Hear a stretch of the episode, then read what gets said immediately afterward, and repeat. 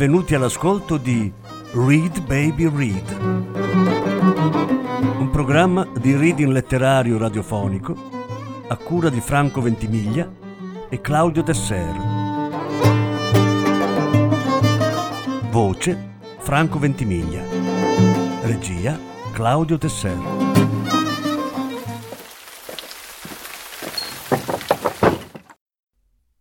Sofia e l'amore per la sapienza. Lettura in più parti. Settima parte.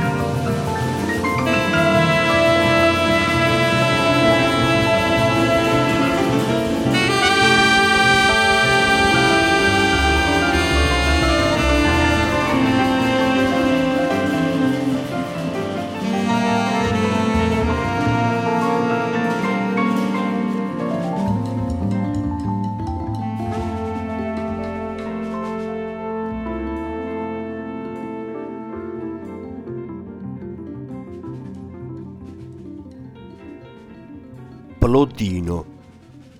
Il bello. Il bello è soprattutto nella vista, ma anche nelle cose che udiamo, secondo la combinazione delle parole ed in ogni genere di musica. Belli infatti sono melodie, e ritmi. Inoltre, innalzandoci al di sopra della sensazione, troviamo anche la bellezza nelle occupazioni, nelle attività, nei caratteri e nelle scienze. E c'è la bellezza delle virtù. Se poi qualcos'altro precede queste bellezze, esso stesso si rivelerà. Dunque, che cosa fa sì che i corpi ci appaiano belli e che l'udito sia attratto da certi suoni percepiti come belli? E come mai tutte le cose che dipendono direttamente dall'anima sono belle? È forse perché tutte le cose belle sono tali per via di una sola e medesima bellezza? Oppure vi è una bellezza nel corpo e un'altra in un altro? E che cosa sono allora queste cose belle e questa bellezza? Perché alcune cose, come i corpi, sono belle non per i loro sostrati, ma per partecipazione. Altre invece sono belle in se stesse, come la natura della virtù. Appare evidente infatti che gli stessi corpi a volte appaiono belli, a volte non belli, così che una cosa è essere corpo, un'altra essere bello. Qual è allora questa bellezza presente nei corpi?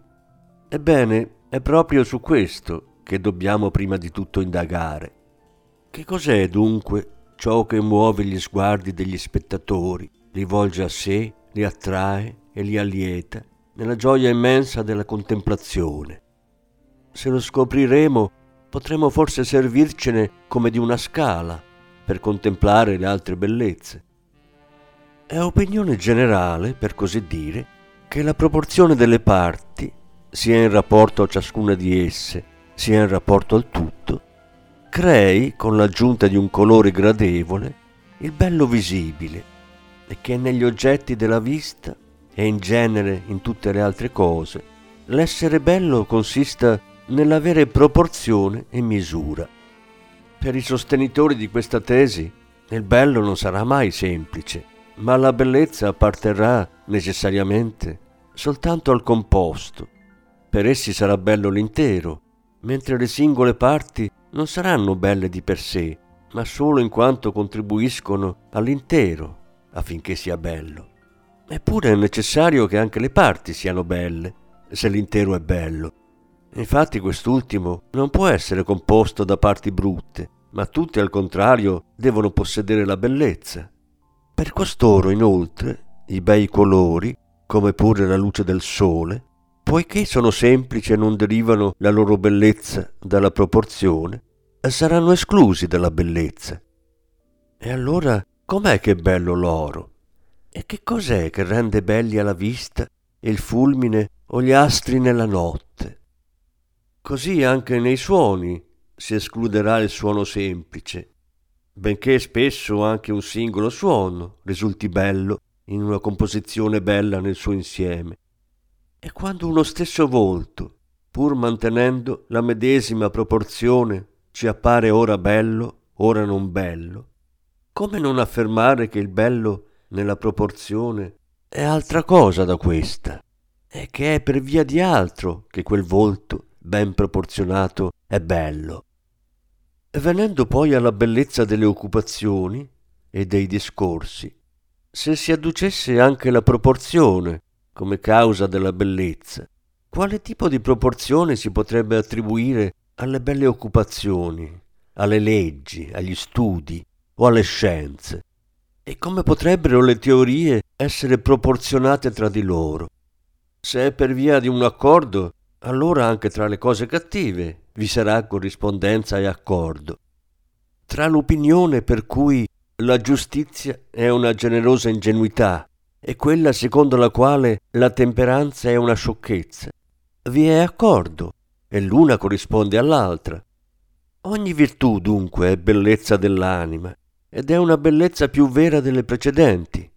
Ma in che modo le sue parti saranno proporzionate, poiché in lei non c'è proporzione, né come grandezza né come numero. Inoltre, ammettendo che le parti dell'anima siano molteplici, in quale rapporto consisterebbe la composizione o la mescolanza delle parti dell'anima o delle teorie? E quale sarà la bellezza dell'intelletto considerato isolatamente?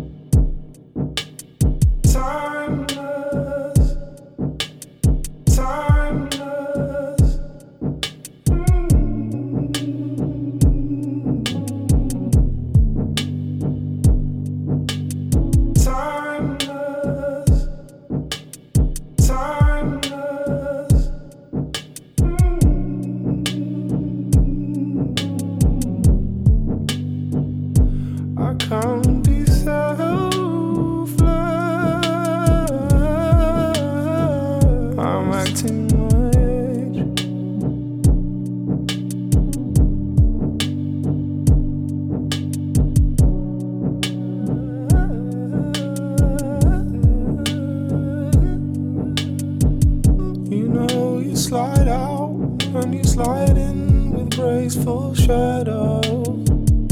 You know you slide out and you slide in with graceful shadow.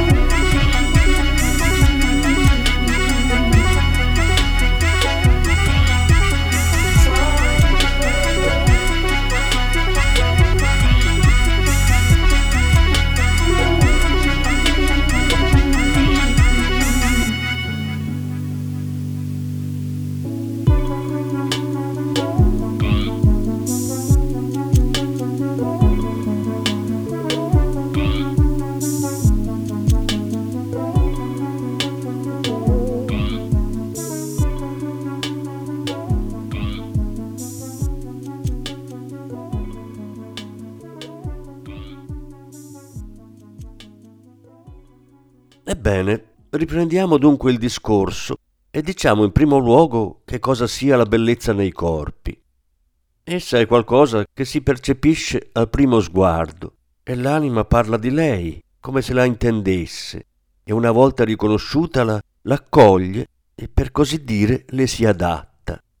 Ma quando incontra la bruttezza si ripiega, la rinnega e dissente da quella perché non è in accordo con essa e gli è estranea.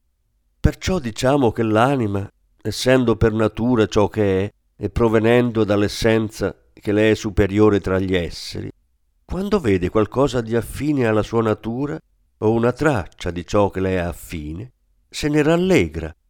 Poi, come emozionata, ritorna in se stessa e si ricorda di sé e delle cose che le appartengono.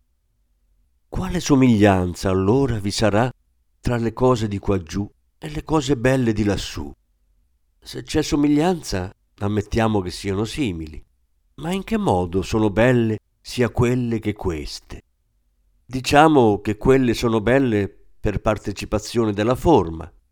Infatti tutto ciò che è senza figura ed è naturalmente disposto a ricevere figura e forma resta brutto ed estraneo alla ragione divina, finché non partecipa della ragione e della forma. E questa è la bruttezza assoluta. Ma brutto è anche ciò che non è dominato da una figura e dalla ragione, dato che la materia non tollera di essere interamente modellata dalla forma. La forma dunque si avvicina e dispone in un ordinamento unico l'oggetto destinato ad essere formato da parti molteplici.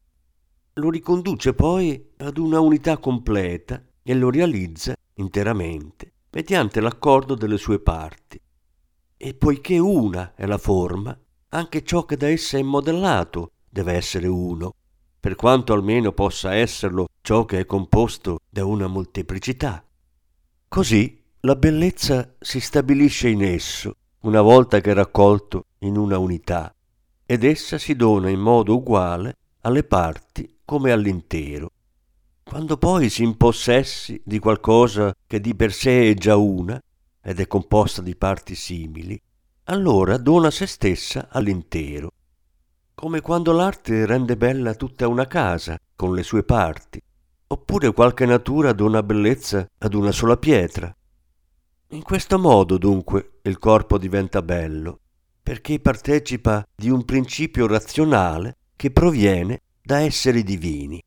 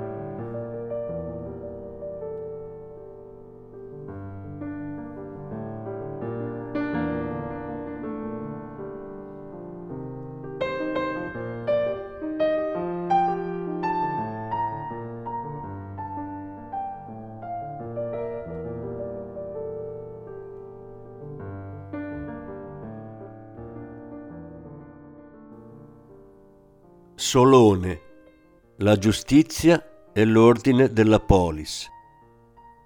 Mai, per decreto di Zeus o per volere degli dei beati, immortali, la nostra città cadrà in rovina. Una tale custode, magnanima, dal Padre possente, Pallade Atena, tiene le mani dall'alto su essa. I cittadini, con le loro stoltezze, vogliono distruggere proprio loro la grande città, corrotti dal denaro. Ingiusta è la mente dei capi del popolo, cui incombe patire molti dolori per grande tracotanza. Essi non sanno contenere l'insolenza, né attendere alle gioie presenti, nella pace del banchetto. Si arricchiscono cedendo ad azioni ingiuste non risparmiando proprietà sacre né pubbliche, rubano e rapinano chi da una parte, chi dall'altra. Non curano i sacri fondamenti di giustizia, che silenziosa conosce ciò che avviene e che avvenne e col tempo arriva per punire. Questa piaga, cui non si può sfuggire, pervade tutta la città ed essa cade presto nell'odiosa servitù che desta la rivolta civile e la guerra assopita, fonte di rovina per l'amabile gioventù di molti. A causa dei nemici, la città molto amata si consuma in riunioni care agli ingiusti. Questi mali fra il popolo si aggirano. Dei poveri molti giungono nei paesi stranieri, venduti e legati a turpi catene. Così il male pubblico raggiunge in casa ciascuno e la porta del cortile non riesce a trattenerlo. Oltre l'alto muro salta e ti stana comunque, anche se ti sei rifugiato nella parte più interna della casa. Questi insegnamenti l'animo mi spinge a dare agli ateniesi. Cattivo governo genera molti mali alla città. Buon governo ogni cosa fa vedere corretta e in ordine. Spesso, attorno agli ingiusti, getta ceppi, leviga le asperità, fa cessare l'alterigia, oscura la tracotanza, dissecca i germogli nascenti della sventura, le storte sentenze raddrizza, mitiga le azioni superbe, interrompe le opere della discordia, pone fine al rancore della funesta contesa. Sotto di esso tutto è per gli uomini ordinato e assennato.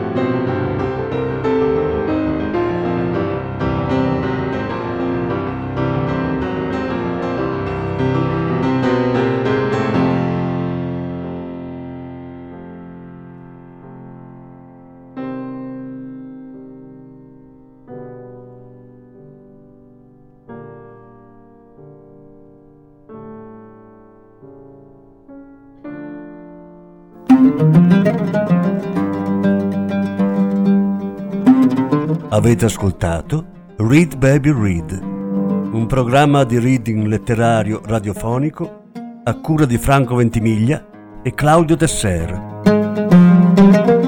Grazie per l'ascolto, alla prossima settimana.